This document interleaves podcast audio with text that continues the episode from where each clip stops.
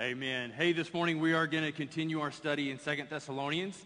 If you want to open up your Bible to Second Thessalonians chapter 2, we're going to do a long stretch or a little bit longer stretch today. We're going to do verses 1 through 12. So again, that Second Thessalonians chapter 2, verses 1 through 12. Listen, if you don't have a Bible on you, you don't own one, you can find one in the back of the pew in front of you. We'd love for that to be a gift from us to you. If you're unfamiliar with how to use the Bible as we're making our way today, you can find a table of contents at the front of the Bible. It's going to let you know how to locate the book of Second Thessalonians. And then as we're going through, just know that the large numbers are chapters and the small numbers are verses. Second Thessalonians 2, 1 through 12. Let me read this passage for us, invite you to read along, and then we'll go back to the Lord once more in prayer. Paul writes, and says, Now concerning the coming of our Lord Jesus Christ and our being gathered together to him, we ask you, brothers, not to be quickly shaken in mind or alarmed, either by a spirit or a spoken word or a letter seemed uh, to be from us to the effect that the day of the Lord has already come. Let no one deceive you in any way.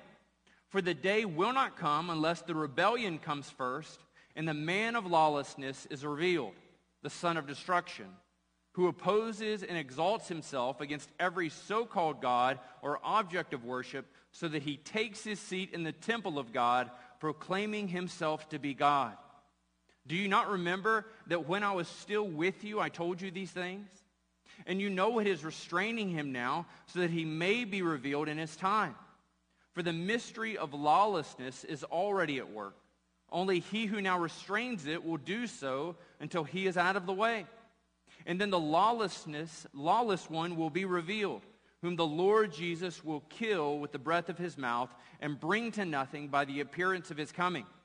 The coming of the lawless one is by the activity of Satan with all power, false signs, and wonders, and with all wicked deception for those who are perishing because they refuse to love the truth and so be saved.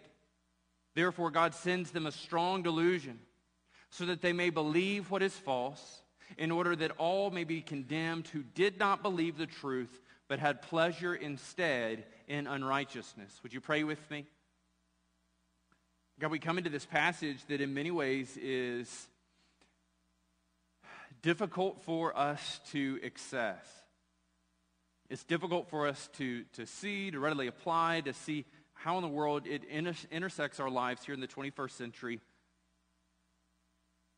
But God, it is all the more urgent for us to hear, for us to apply, for us to give careful and considerable thought to. God, this morning as we come into this place to worship you, we do so with our hearts in many different places. Some of us ready to hear from you, ready to submit to you, delighting this morning in worshiping you. Others this morning, we've come into this place. We are broken. We are weary. We're just not sure how much we have left to give. You delight in meeting both of those. You delight in the questions of the skeptic. You delight in the worship of the adorer. And so, God, I pray this morning that you would meet both of them in the power of your Spirit. God, I pray that as the skeptic, as the hurting come into this place, that they would receive answers, that they would be ministered to by the power of your Spirit. God, that we would worship you this morning in spirit and in truth. God, we want to come before you and we want to pray for the other churches of our community. Hearing stories of woe and sadness and transition and sickness. God, we want to pray for our brothers and sisters in other churches that they might be healthy, that they might be vibrant, that even in the midst of these trials and these difficulties, that you would show yourself faithful Christ, who is the head of the church, faithful. The Spirit who gives life to the body, faithful. You who receive all worship and adoration of the church, faithful. So that's what we want this morning. We want our partners across this city to have an opportunity to witness your faithfulness. God, I pray for myself that as we communi- as I communicate this text, as we think on these things, that you would help my thoughts to be clear my words to be sure, my heart to be fixed, steadfast on you in all things. God, we ask that you would be blessed, that you would be glorified, that your name would be magnified, that we would count you as holy in all things, even in this time that we are together. In Christ's name, amen.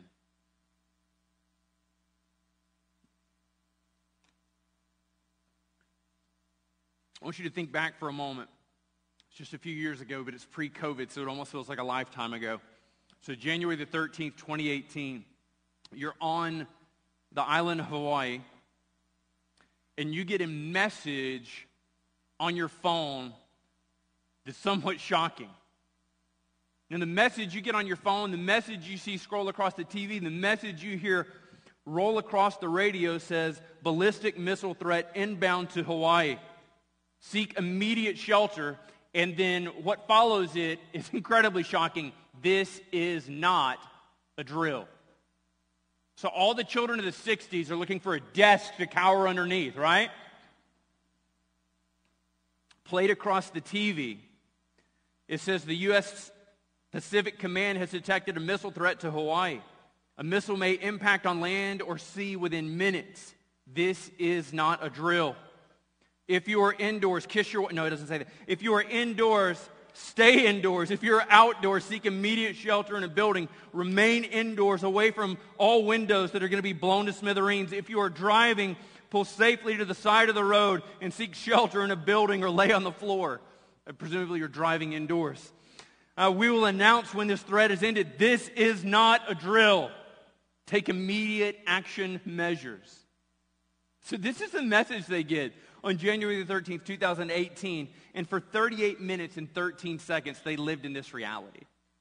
For 38 minutes and 13 seconds, they lived in the reality that this is not a drill. Life is about to be forever altered. Everything's about to change. For 38 minutes and 13 seconds, everything that they knew and loved was coming to an end. All because of an error. Obviously it was meant to go out, it was meant to say, this is just a test of the emergency broadcast system as we're so incredibly used to hearing. But it didn't. For 38 minutes and 13 seconds, they lived in the reality of appropriating this false information. False information that sent terror into their hearts false information that made them fear for their very lives. Now, we would go on to see the head of the emergency administration in Hawaii step down. The governor would offer a formal apology and all these things to address what was just a mistake, what was just an accident, the wrong keystroke that somebody entered. Now, this church here in Thessalonica, they have received a message that they presume to be from Paul.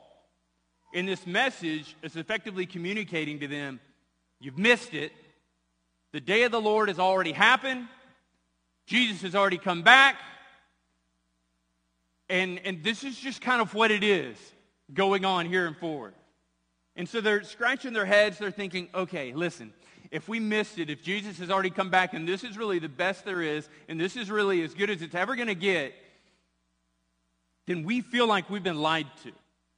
We feel like we've been deceived. We feel like maybe there was a hole somewhere in this. And so, what Paul has to do is he has to write to them and address them and correct this misunderstanding because they're basing their present on a false view of the future. They're basing their present, how they discern what God is doing, how they determine what they're going to do, on a false view of the future. And so, what Paul wants us to see from this is the way we react in the present is based upon what God's word says of the future. Amen? Now look at what he says to them. He says, concerning the coming of our Lord and, and our being gathered, this thing I wrote to you in 1 Thessalonians 4, we're going to be gathered with him in the sky. The dead in Christ will rise first. We're going to meet him there. We ask you, brothers, look what he says, don't be quickly shaken in mind or alarmed. In essence, don't lose your business. Calm down. Because what they're doing is, is they've received this message, they receive this information, and what has happened to them is collectively they've become little chicken littles, and they're running around saying, The sky is falling, the sky is falling, the sky is falling. And like, what are you talking about? The sky is falling. How do you know the sky is falling? Jesus has already come back. The day of the Lord has already happened. The sky is falling, the sky is falling. I mean, this is kind of what they're captivated and caught up in. It's this mass hysteria that's infecting the church, that's changing the way that they seek to live faithfully. So he says, calm down. Don't be quickly shaken in mind or alarmed. And he runs through this list of things that should not shake, things that should not affect them mightily. He says, don't let it be by a spirit. Don't let it be by a, a spoken word, a sermon. And don't let it be from a letter seeking to be from us, from me, Timothy, and Silvanus, to the effect that the day of the Lord has already come. So, what's he asking them to do? He's asking them to remember what they knew before and to apply what they knew before to this new information that has been introduced to them. Don't be quickly shaken. Don't be alarmed. Calm down. The Lord is still faithful. So, what we're going to see as we move through this is that Paul is going to begin to address a principal character referred to as the man of lawlessness. Now, even as we get into this, if you uh, grew up in church in the 1980s, you probably heard, I mean, just a host of sermons on the coming of the Lord and, and Rush of the Bear and how all these things are going to work. And so, you, you know, you've got your John Hagee collection set at home. And so this is kind of like mainstay for you. You have this understanding of what it is to enter into these kind of revelation series things. And it feels a little bit science fiction It feels a little bit science fiction to those of us who aren't raised into this sphere. And so what I'm going to ask you to do is one of two things, or depending on kind of which camp you in, which your camp you're in. So if this was you, like this was the mainstay for you. So you go to church in the morning and in the afternoon you learn how to keep water stable on the shelves for a long time and how to keep cans from going bad. Put, put pause on that. Push pause on that, okay? Let's stay in this passage. Let's see what Paul has for us. And if, on the other hand, you hear these things, you read the Revelation, maybe you read the Left Behind series, and it, it, it feels a little bit like Christian science fiction to you, let's, let's just put pause on that. LaHaye doesn't have the final word, okay? Let's see what Paul has to say instead. So look at how he addresses this man of lawlessness. He says, Let no one deceive you, for that day will not come. What day? The day of the Lord. It's not going to come until a few things happen first. Everybody say, Woo, we didn't miss it. You know, they thought they did too, so it's okay. He says, uh, That day won't happen until these things happen first, unless the rebellion comes first and the man of lawlessness is revealed. And he calls him the son of destruction. Essentially, this one who is raised up so that God can destroy him, the son of destruction. So he says there's a, a rebellion that's going to come first. Now, Jesus spoke to this rebellion back in Matthew in chapter 24, verses 11 and 12, really 11 and following, but we're just going to look at these two. He says, And many false prophets will arise and lead many astray. And because lawlessness will be increased, the love of many will grow cold. So, what's Paul saying there?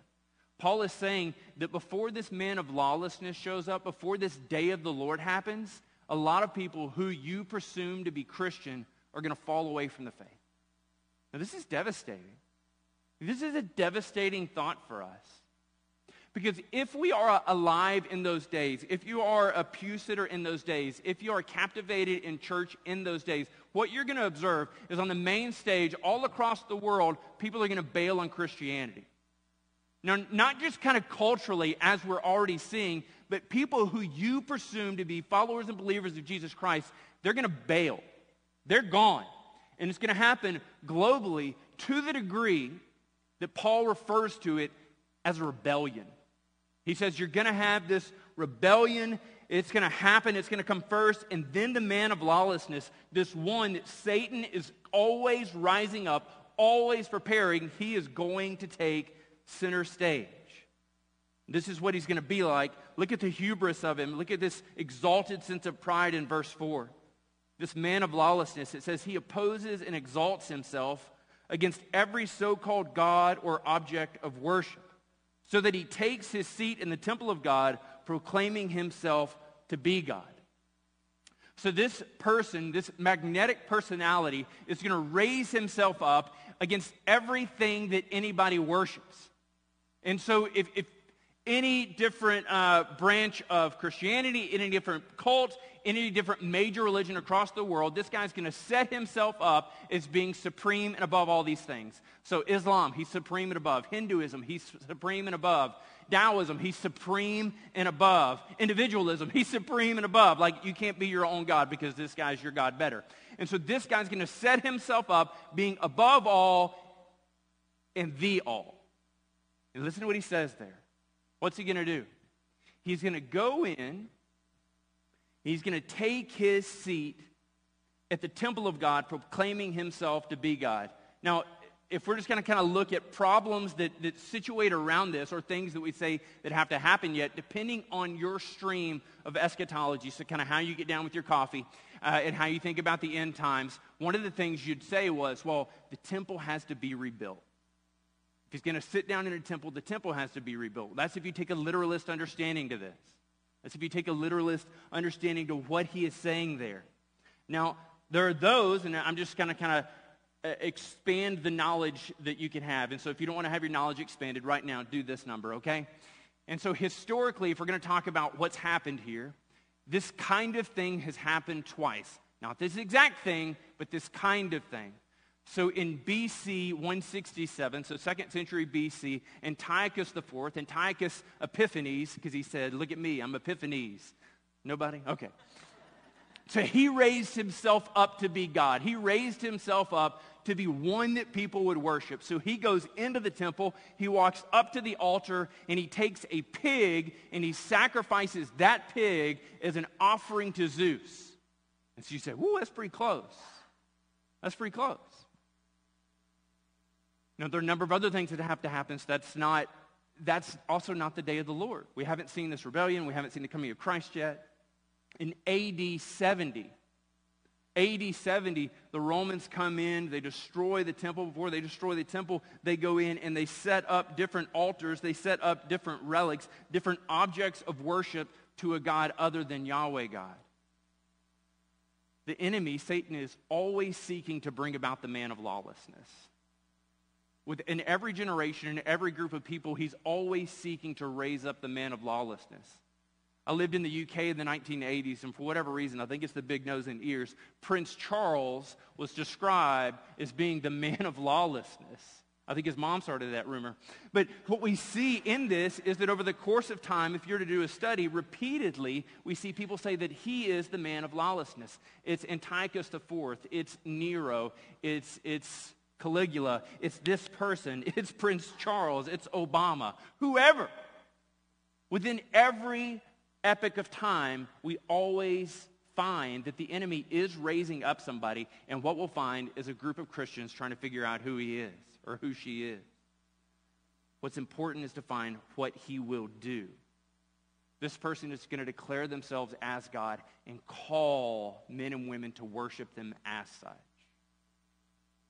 Now, what he describes here isn't necessarily in a physical location, the important thing is, in setting himself up in the temple, he is declaring himself to be greater than Yahweh God, greater than the Creator God. He's saying, You should give to me all worship. You should give to me all adoration. I am God. Now, Paul has to interrupt that immediately. As he begins to ask them to recall things that he communicated to them even back to when he was there with them a couple of years before. So he says, Do you not remember what I said to you when I was with you and I told you these things? Recall what you've heard before. Recall what you've heard before.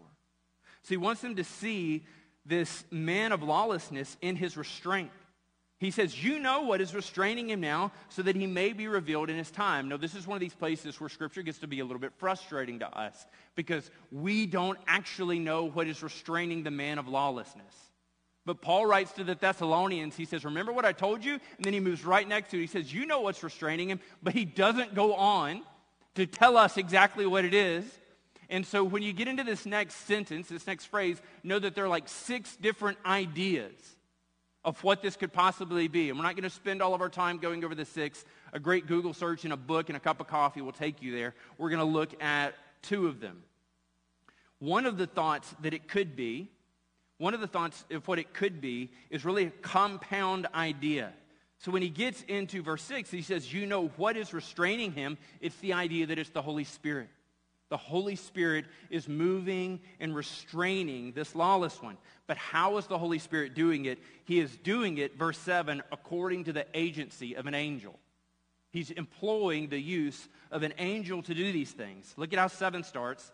He says, For the mystery of lawlessness is already at work. We'll come back to that. Only he who now restrains it will do so until he is out of the way. So even right now, in the midst of these things, and I think we can get there looking at Daniel 10, Daniel 12, and Revelation 12, and we're not going to go there. but God employs angels for the purpose of restraining hellish plots. God employs angels for the purpose of restraining the hand of Satan. We see even in the book of Jude where Michael and, and another uh, and a demon are warring over the body of Moses. So frequently we see how God is using angels to accomplish his ends. And so it's my belief, and you can disagree, that God is currently using, employing angels to restrain, to hold back this man of lawlessness.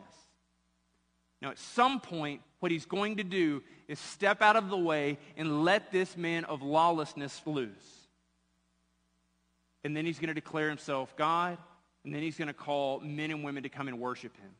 But what has he told us prior to any of these things? He says the mystery of lawlessness is already at work. And we see it. We see the mystery of lawlessness in the defeat of, of an amendment in the state of Kansas. The state had a real chance to come out and say, we will not perform abortions in our state. And the mystery of lawlessness swept up people. We see the mystery of lawlessness anytime someone takes the life of an innocent. We see the mystery of lawlessness revealed in hate. We see the mystery of lawlessness revealed in anger. We see the mystery of lawlessness come in in the perversion of our society. It's running rampant. The mystery of lawlessness is not something we're unfamiliar with. We can walk this, the halls of our schools. We can walk the halls of our places of employment. We can watch the news for 30 seconds on a Monday morning. The mystery of lawlessness is not so much of a mystery at all. And even as bad as it is, God is restraining it. I want you to think about that for a second. A gunman comes into a school in Uvalde teachers and students. The mystery of lawlessness is revealed, and God is restraining the man of lawlessness. The government of China sends men and women to internment camps, takes minority people groups and ships them off and brainwashes, brainwashes them, tears down churches, oppresses people. The mystery of lawlessness is revealed. The mystery of lawlessness is revealed still God restrains. So we're caught in the middle of this, of seeing things go in a direction that we're not comfortable with, a direction that we oppose, but still holding in uh, tension, this form of cognitive dissonance, holding both things uh, true at the same time, that God is restraining this man of lawlessness.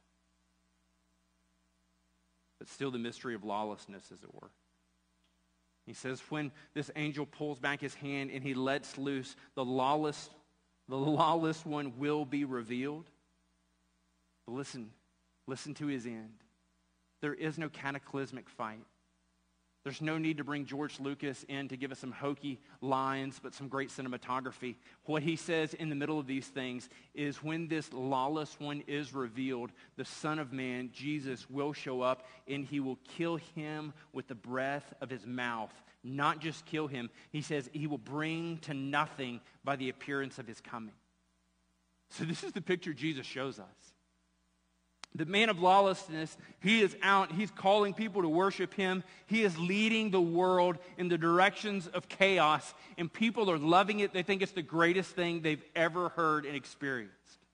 And, and, and he is just thinking, I'm the be all, I'm the end all. Things are so great. Things are so wonderful. Even my mother in law loves me. And even in the middle of these things, while he's working his track, while he's at his game, Jesus just shows up. And Jesus' appearing strikes heart, strikes fear into the heart of the lawless one. And when Jesus utters a single word, he is laid low, even to the point where there's nothing left of him. This is the power of our God who at once restrains and is coming to kill. And you say, how did this lawless one, like, where does he get his power? Where does he get his might? Where does he get his influence? Is there like a training school for lawless ones? No, look what he says here. He says this coming of the lawless one is by the activity of Satan with all power all false signs, and all wonders. And with all wicked deception for all those who are perishing. So what we see in this person who is this lawless one, he's out there and he's not doing illusions. He's not doing tricks. He's not pulling a rabbit out of a hat. He is actually doing things that are real and legit. Now, when else have we seen that? We see that in Jesus when he shows up in the Gospels. Jesus is out there. He's casting out demons. Jesus is out there. He's raising the dead. Jesus is out there. He is healing the sick. Jesus is walking on water, y'all. Jesus is doing amazing signs, miracles, wonders, and powers. But he's doing all these things through the power of God. Now, what God allows to happen is one who comes who resembles Jesus. Is our enemy not great? Is he not so crafty? It's not very original, but he's very crafty right? So he's reading through the Gospels. He's like, what did Jesus do this? Oh, that was nice. Oh, a little walking on water. A little, oh, oh, that's good. Okay, I'm going to give him some power. I'm going to give him some signs. I'm going to give him some miracles. And people are going to go nuts for it. Listen. You watch, uh, you can get this on TV and you get on a bunch of different channels. Watch a faith healer.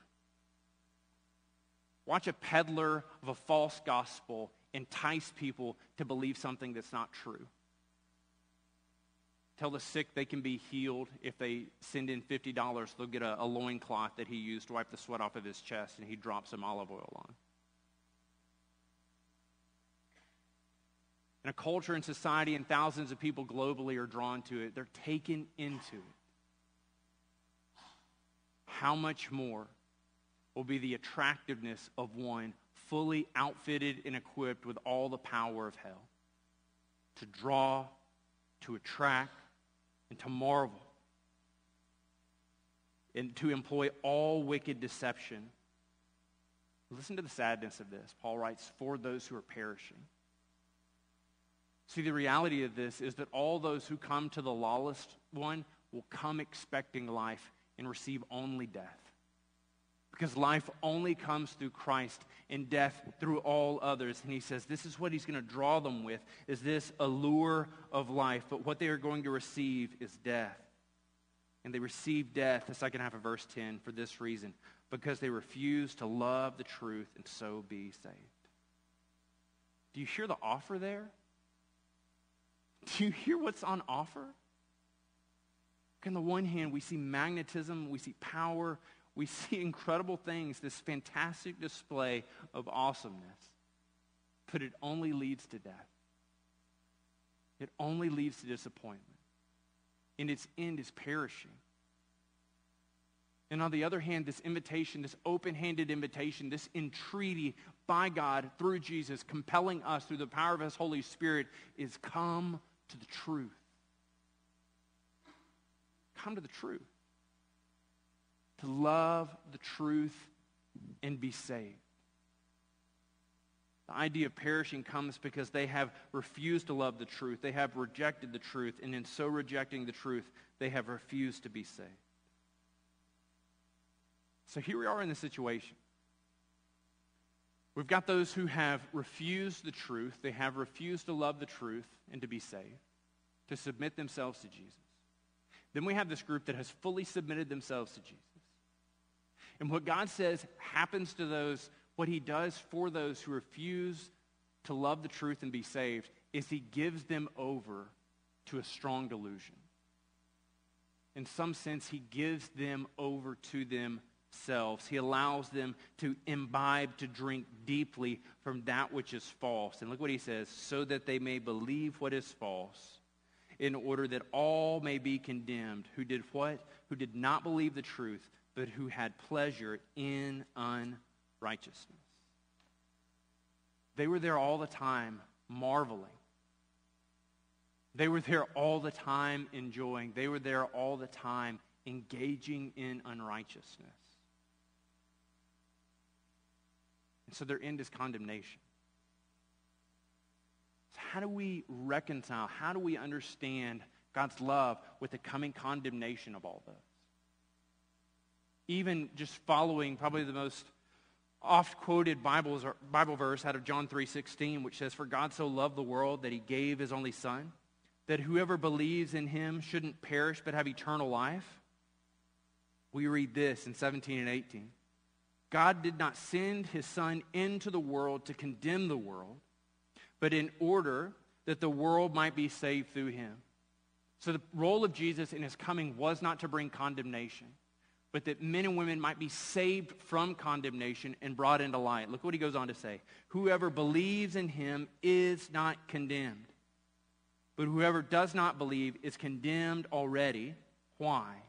Because he has not believed in the name of the only Son of God.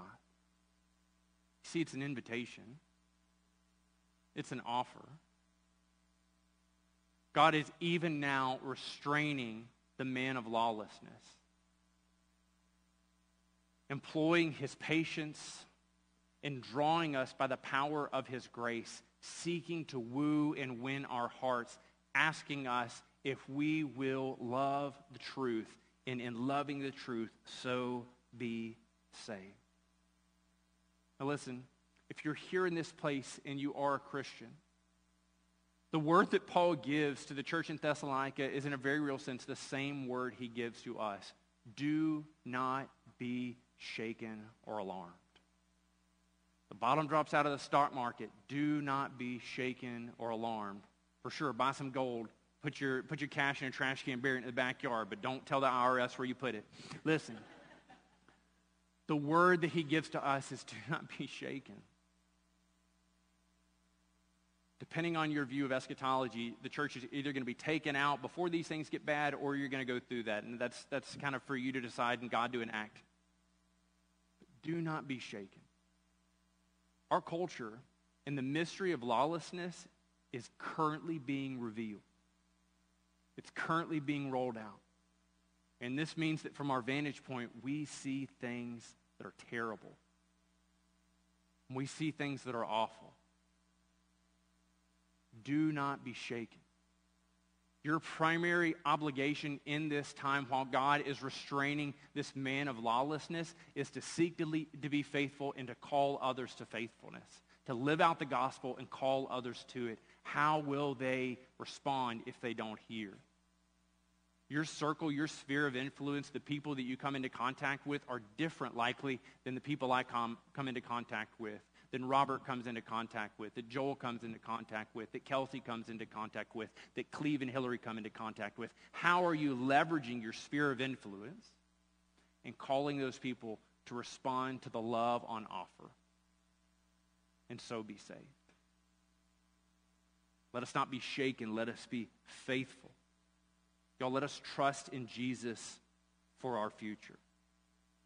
As a kid, I was terrified to read anything to do with, uh, I probably at that time called it the Revelations. Anything to do with uh, John's revelation, anything to do with end times, it all reminded me of boys' choirs, and it was all very, very scary. And so any thought in my mind that came to it sounded like this.